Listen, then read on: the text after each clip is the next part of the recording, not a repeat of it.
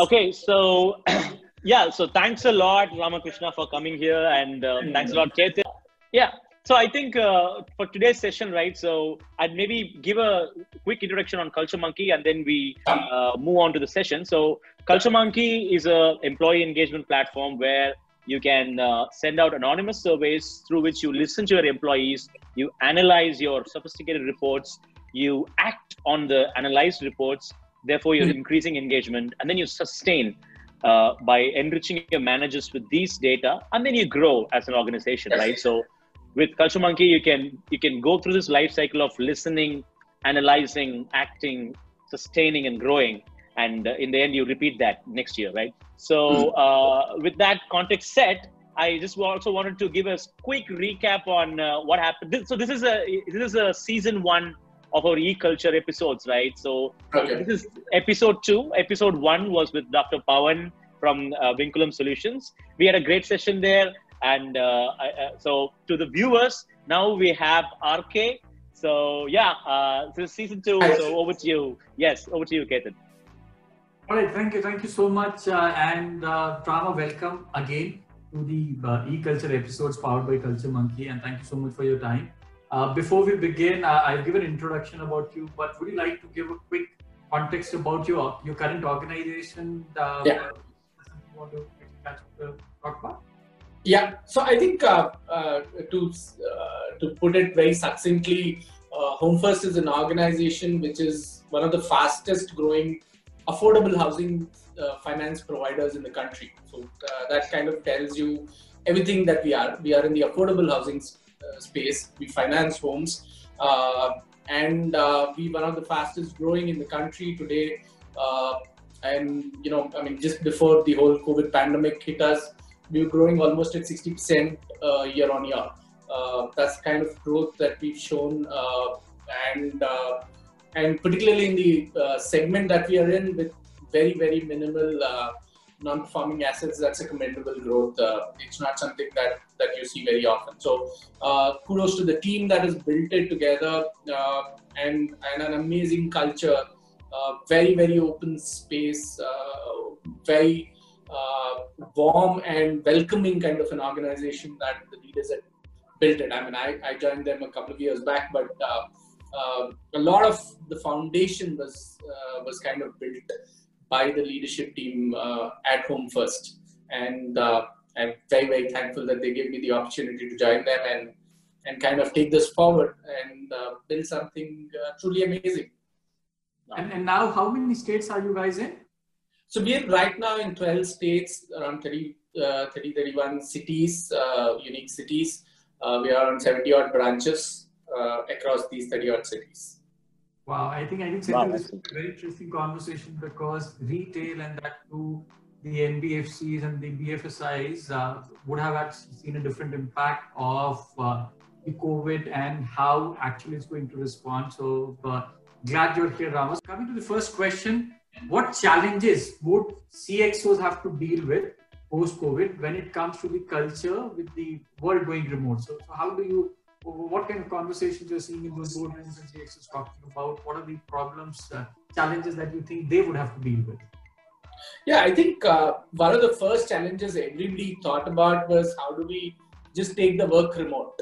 As in, uh, how do we ensure that the system is working? How do you ensure that you're able to access data, information? How do you connect with each other? Uh, a lot of this CXO's time, and including uh, people like me in HR, we all worked very hard to kind of bring the work uh, or take the work home. Uh, but I think uh, essentially, or one of the challenges, once we did that, uh, we started looking at it. We didn't bother taking the employee also home. We took the work, but we left the employee at office. Right? Right. I mean, there are there are multiple challenges that an employee faces when he's working out of the home. He or she's working out of the home. Uh, so, did we anticipate those challenges, and did we kind of do something that ensured that we our focus was not just on technology and and, and connecting the systems, etc., but also connecting the people. People will have diverse needs, diverse. They come from diverse backgrounds. I mean, not everybody will have a nice stable chair to sit at home and work. Uh, everybody will not have the right right sort of connect uh, connectivity, internet connection, etc., etc. Again, uh, a lot of material things, but just the frame of mind. Imagine somebody with a very young child trying to trying to manage all of this uh, without any help that otherwise would have been there. So, did we create opportunities and you know and ways in which uh, we can get these people work? I think that's the challenge that uh, once we just got the work home, uh, all these CXOs started facing. I mean, how do you how do you as a as a leader uh, get these sets of very diverse people uh, start working together from the confines of their home, where you are that person. When you come to office, I think uh, one of the things that I realized, and this is just on a hindsight and not not that I knew about it before, uh, that when you come to office, you are a little different person. I mean, you are a professional. Yes. You leave a lot of home out, but when you're working from home, you're integrated. I mean, uh, you're fully integrated in the home, right? I mean, you're you're not just working from home; you're working for home also. I mean, a lot of work that we are doing today is working for home. So, how do you how do you kind of keep that uh, diverse set of people? So you say, okay, let's do a Zoom call at eleven o'clock. Not everybody can do a Zoom call at eleven o'clock at that point in time because I mean there are different needs, different challenges. So how do CXOs meet and understand and kind of resolve such issues and start get giving the same level of productivity that is expected out of out of their people has been the biggest challenge that I think we did not uh, anticipate at the beginning.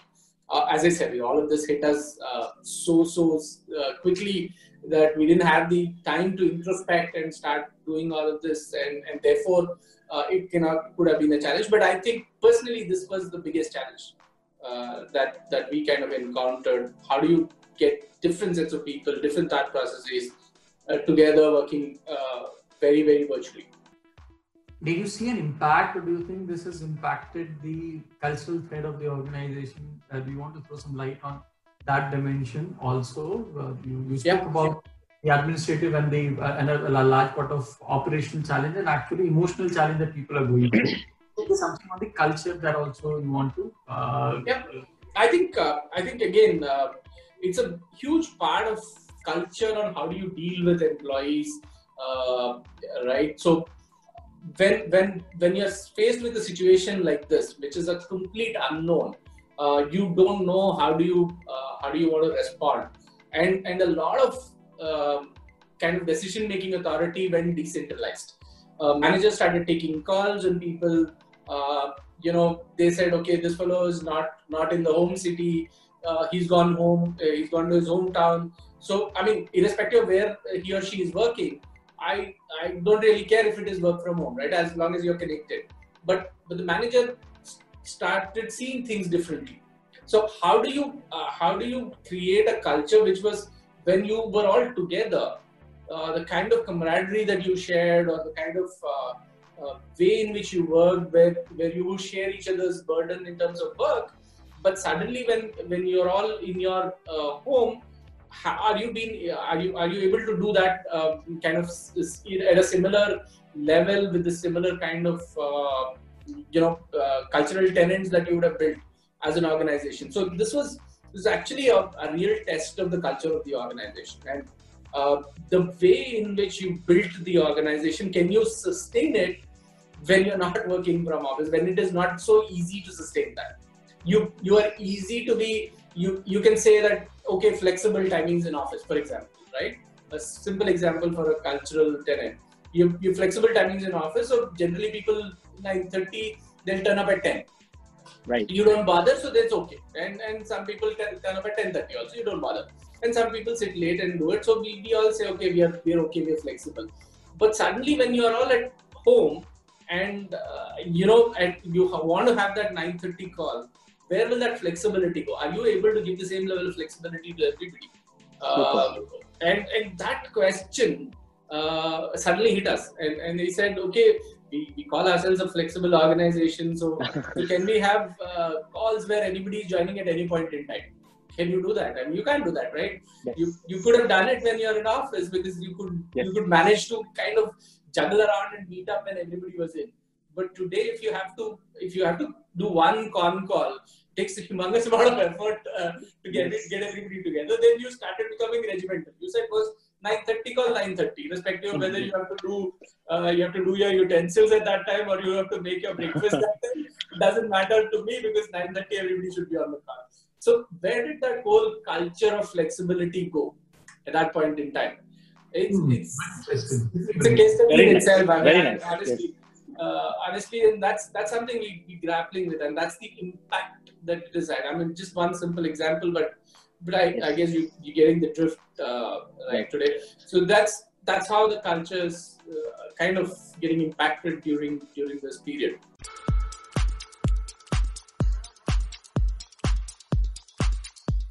Do you, do you think that uh, this remote working has also brought some positive changes in how CXOs or line managers have been looking at uh, the organizational culture? Do you see a silver lining here? True. I, I think yeah, definitely a silver lining, and there is uh, it definitely is not all doom and gloom. Uh, sorry if I sounded like that a little bit before, Okay. uh, but uh, but there is I mean there is one of the things that I, I believe uh, which which kind of finally started happening is the whole manager taking responsibility uh, of people. Uh, you now had very limited uh, possibilities of uh, upward delegations, and you know kind of because everybody was busy doing too many things, settling this down. So it, it, it kind of fell upon you to, to, to take charge of your set of employees. You you were the person who was the be all end all. So, so suddenly my uh, my employee is not feeling well. What do you do? You don't say call up HR. I, I need to take a decision then. So the whole urgency of taking decisions, uh, doing things, getting yourself involved, uh, kind of decentralized the whole uh, ability to take calls and move quickly. Uh, it was not now no longer the responsibility of the CXOs, but the uh, manager on the on the ground started taking a lot more responsibility towards people, and the empathy towards people also went up uh, significantly during this period. I, I think a lot of it uh, people was, uh, have started asking, understanding, and and kind of came to a realization about how people live right? What kind of uh, backgrounds they come from? How do how do they live? Otherwise, you see everybody almost uniformly in the office, right? Everybody is almost the same. I mean, it's barring a very few, uh, couple of people with a tie, couple of people with a suit versus a couple of people in a t-shirt. in a t-shirt, you you wouldn't otherwise see major differences between people. But now uh, you started seeing into into the homes of people. Uh, I mean, you you're sitting uh, wherever you're sitting. You, you now have access to get into the lives, the real lives of people. So uh, that's another, you know, uh, positive uh, that that that brought about in people that you started taking more empathy, uh, more empathetic calls than what you would do otherwise. Right? That I think is is another silver lining. And other thing is, I think uh, the whole everybody is talking about it is the uh, digital transformation that is happening. Uh, that's been the biggest uh, beneficial uh, beneficiary of, of this whole pandemic. Organizations' ability to work virtually has grown manifold. I mean, that's that's an obvious answer. I thought I'll give it at the end. Sure, I think very interesting all three points. One, you spoke about uh, the engagement has gone back to where it belongs, which is basically the managers, and it is no longer an HR responsibility. Extremely powerful. I think I've been hearing that and experiencing that again and again. In fact, we we uh, we at Trento Mojo we do uh, employee NPS surveys very often, and uh, thanks to the tool that Culture Monkey has built. So when the work from home, home started after a few days, when we shot this uh, uh, survey, our NPS shot up by 3x. And we thought we have changed the world, we'll conquer the world. But the two things actually, when I spoke to a lot of other HR folks, I realized everybody was going through this. Two things happened. One, you, as you rightly said, there was far more involvement by the managers in taking care of the people. I think that what it did is uh, it, it helped people connect better. And Yeah. second, I think globally people were fighting a larger battle. So small, small issues that my I don't have a pen at my desk was not a botheration. The botheration Yeah. was, am I safe? Am I safety nets were high? So these two combined. But yeah, it, it was very interesting. And and uh, yeah, digital digital transformation. Yes, uh, I, I I love that joke which goes on WhatsApp where there is a uh, there is a uh, uh, question saying that who was responsible for your digital transformation? Your CEO, your CTO, or COVID? And everybody said COVID. So yeah. that's exactly what happened. But uh, great, uh, I think. Now, what do you think this would mean for the HR fraternity? What's what's the how should this fraternity evolve, change, adopt? What what's the new HR going to be with this shift? I think one of the things is uh, that the HR is in the spotlight uh, more than ever. Uh, that's right. that's something that that is uh, that's happened. So with the spotlight comes a lot more responsibility, a lot more uh, ownership, a lot of things that you will have to think uh, a lot longer term than what you would otherwise otherwise be thinking. so you were always a reactive. I mean, I wouldn't I wouldn't put it or put the blame on the uh, fraternity itself. Uh, but having seen a lot of people doing it, I, I can kind of generalize it. 70 80% of the work that we used to do was a lot, uh, how would I put it, a reactionary, uh, spur of the moment activity. Uh, okay, we need to transfer so and so people, uh, so let's do this. And we need to do a performance management system. Okay, so let, let's let's set up the KRA. So and so and so on and so forth, and rewards and recognition. Again, a lot of it was was uh, spur of the moment, activity led kind of uh, work that uh, HR teams were doing uh, across the globe. Uh, suddenly, uh, with the spotlight, everything that you do has come come under the scanner. there's a lot that is expected out of out of the HR teams now. the CEOs having a lot more conversations I mean, I, I, I, was telling somebody that I wouldn't have spoken in the uh, daily sales huddle and uh, uh, and the daily uh, senior management team meetings so much in my entire career that I've done it in the last three months. I, would I would have uh, if, if, ever I was in a uh, sales meeting, I would I would generally try and take notes or to understand what's happening. but today, I think everybody will will have a statement and then start looking at me uh, as, what is it that you should do next. So, I mean, that, that's the level of having jokes apart, a little exaggerated, as I said, but but I think it's it's the kind of spotlight that, that you're put under suddenly. Uh, that uh, and some people have taken uh, to it like fish fish to water, uh, and some of some people have struggled. But uh, but what I see is that it's a good thing that has happened. while while that is there, people in the HR fraternity now have to look after themselves as so also a little more your physical and mental wellness is, is going to be a lot lot uh, important uh, because if you are not uh, up to the mark in terms of physical and mental space uh, you will not be able to guide the organization through this. Because as many more people will start looking up to you um, it's your responsibility to kind of guide them properly.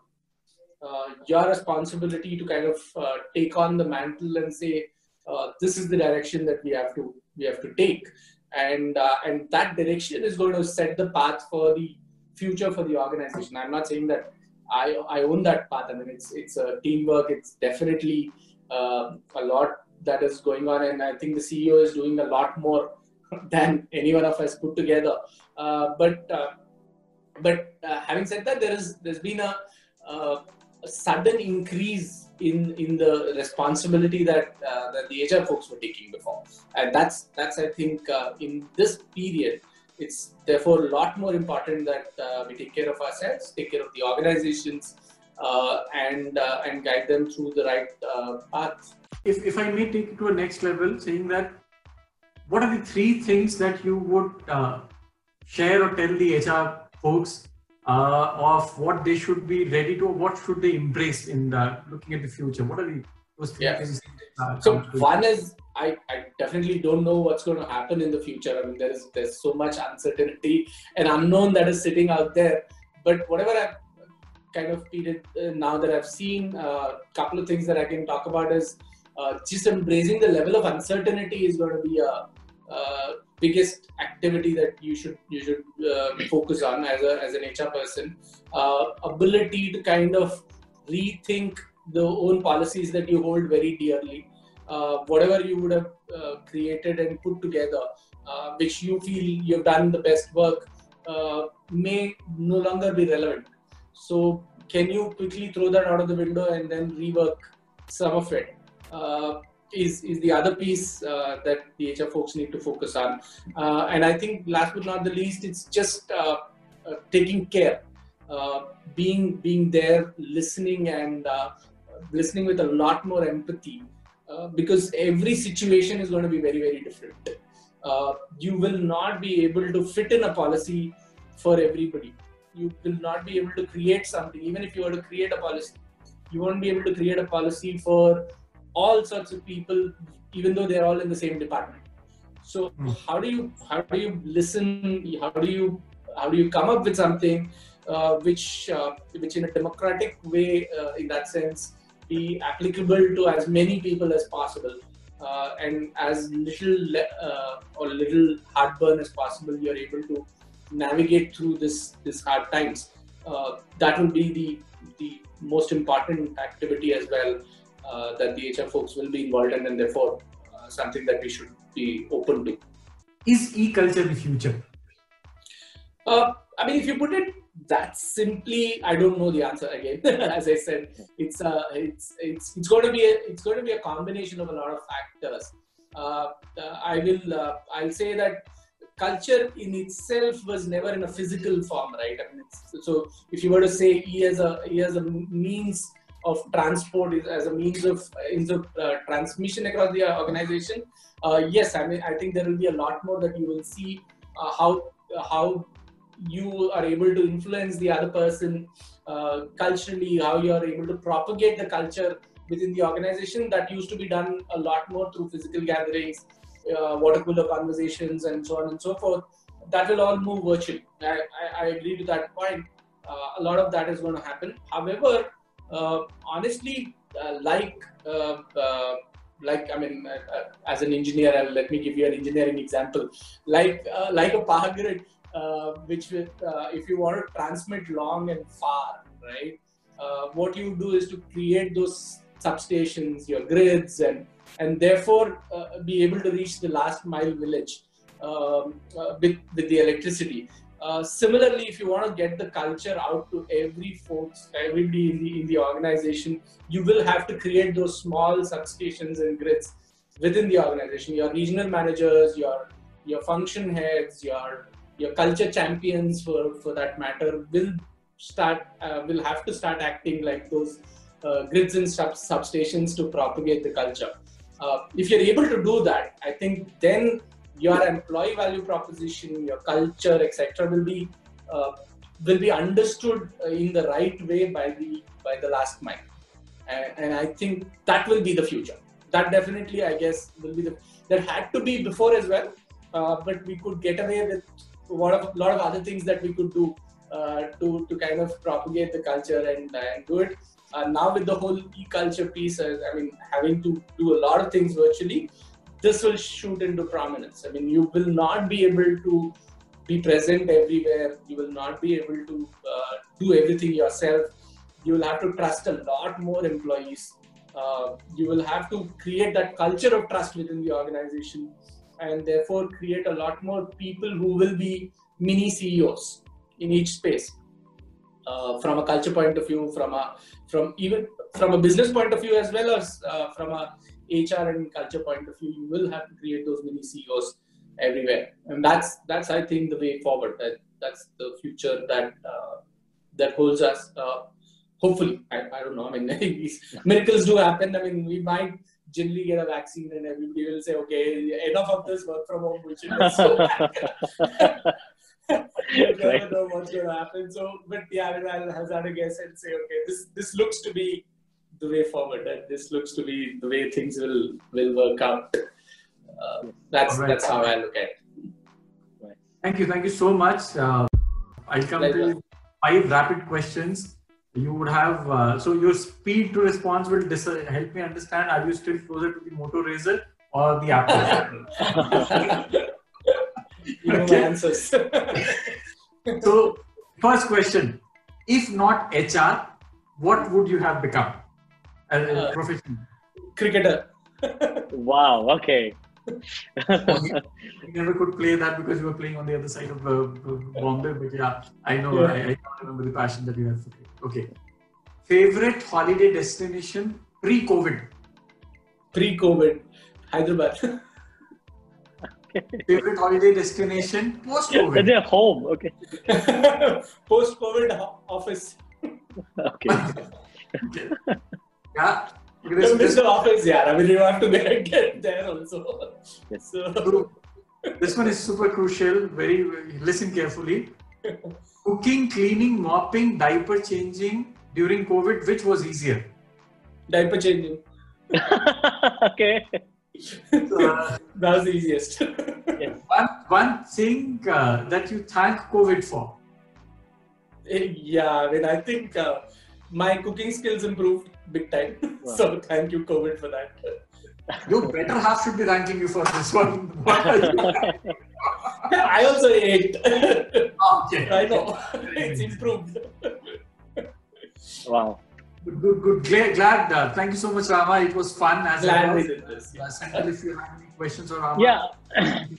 share. Uh, No, I think I think RK. I think uh, I have thoroughly, tremendously enjoyed this session because see, for two things. Number one, all your examples were real life. You know, I I, I could see that you any question, any concept. There's no conceptual speaking. You were just throwing real life examples, right? I also know uh, know a little less of concepts, so uh, so I kind of I kind of compensated with real life examples. Not Which- so much of a which is stronger.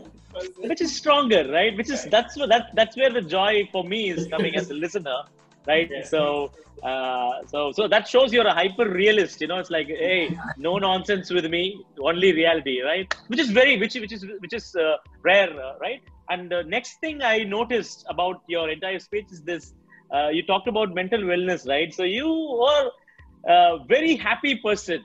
You know it's like i was i was just sitting there and wow this is so jolly right there's there's absolutely zero percent seriousness which is i mean in a positive way which is uh, uh was very great to uh, have yeah so sure on, the, sure on the first part, Senthil, I think that's the engineer in you and Rama speaking to each other. and, and I've seen, I've, I've experienced two kind of engineers. One are conceptually very strong, and the second who have done engineering with no idea what they have done. right second part.